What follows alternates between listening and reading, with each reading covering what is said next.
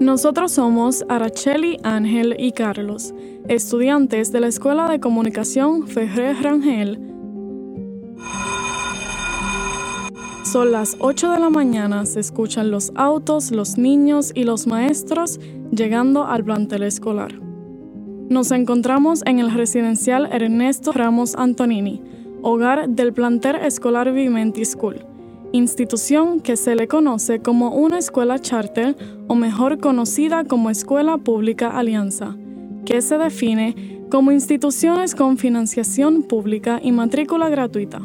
También se le conoce como escuelas públicas gratuitas, no sectarias, sin fines de lucro y libres de cualquier tipo de discriminación social, económica o de nivel de educación.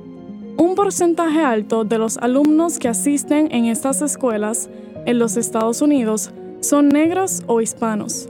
Son escuelas especializadas con miras a que sus estudiantes tengan una educación eficaz. Y muchas de las escuelas incluyen cursos avanzados para prepararlos para universidades y becas. Para profundizar en este tema, quisiéramos presentarles a Bárbara Rivera, quien lleva 10 años en el programa. Saludos, mi nombre es Bárbara Rivera, este, yo soy la directora del proyecto Vimenti. Llevo en la organización 10 años trabajando. Eh, para que conozcan un poquito de contexto, yo empecé en Boys and Club como directora de programa.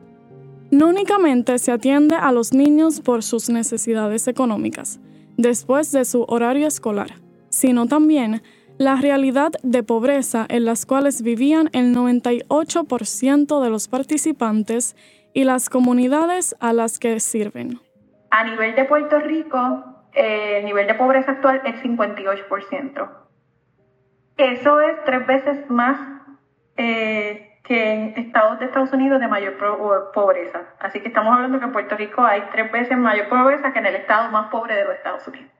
Bárbara igualmente participó en procesos de investigación e innovación, en el que durante dos años identificaron programas de impacto, no únicamente para los niños, sino también para sus familias. Este modelo de dos generaciones habla de impactar no solo al niño, como nosotros estábamos haciendo en After Sur, sino también impactar a la familia, porque el niño no vive en pobreza porque quiere, vive en pobreza porque eh, vive en una familia de pobreza. Así que decidimos adoptar ese modelo eh, para expandir lo que nosotros hacíamos inicialmente solamente en horario after school y se crea todo este nuevo modelo que es Vimenti. El nombre Vimenti viene de una palabra compuesta, vi que significa vida y menti que significa mente, haciendo referencia al deseo de aprender durante toda la vida. Este proyecto busca romper los ciclos de pobreza de las familias que en ocasiones, tristemente, llevan cuatro y cinco generaciones, reconociendo que ningún niño es pobre por decisión, sino por contexto social. Que es de 12 generaciones, enfocada en que el niño y la familia, los dos, pueden desarrollarse y que nosotros podemos promover movilidad económica a esa familia y que ese niño rompa ese ciclo generacional de la pobreza.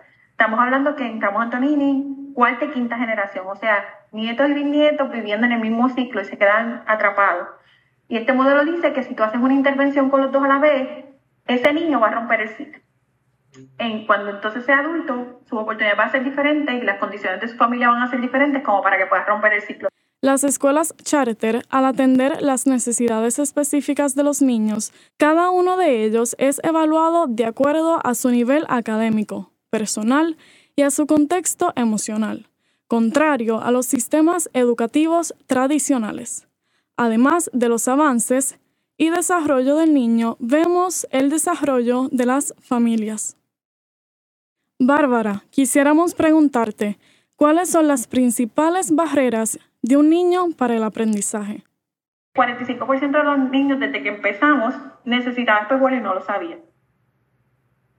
El 27% todos los años tiene problemas de asma y asma es una de las condiciones de salud que provoca mayor ausentismo en las escuelas. Y si un niño no va a la escuela, no aprende. Si un niño no ve, no aprende.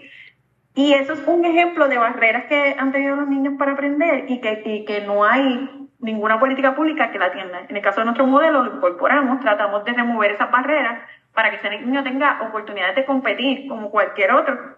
Eh, a nivel de su desarrollo académico. La evaluación del proyecto ha sido paulatina. Se ha intentado aprender de los modelos y transformar la escuela y nuestra visión a las necesidades actuales, como por ejemplo lo que fue el año 2020, el año del COVID. Mucho de lo que pasó es que el sistema público perdió comunicación con los estudiantes y los padres y algunos de ellos ni siquiera se conectaron por un año a, estudiar. hubo un completo porque no había una manera. Al nosotros tener ya una conexión con la familia desde el modelo, se nos hizo más fácil que a otros, como que ahora tuvimos que adaptarnos. Cuando nos fuimos a educación virtual, nosotros lo hicimos en dos semanas. Transformamos la educación a educación virtual en dos semanas porque teníamos el contacto, sabíamos las necesidades, quién no tenía internet.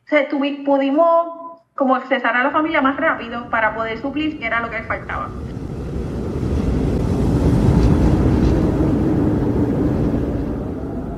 Los fenómenos naturales que como isla no suceden también han afectado el desarrollo académico y social de los niños.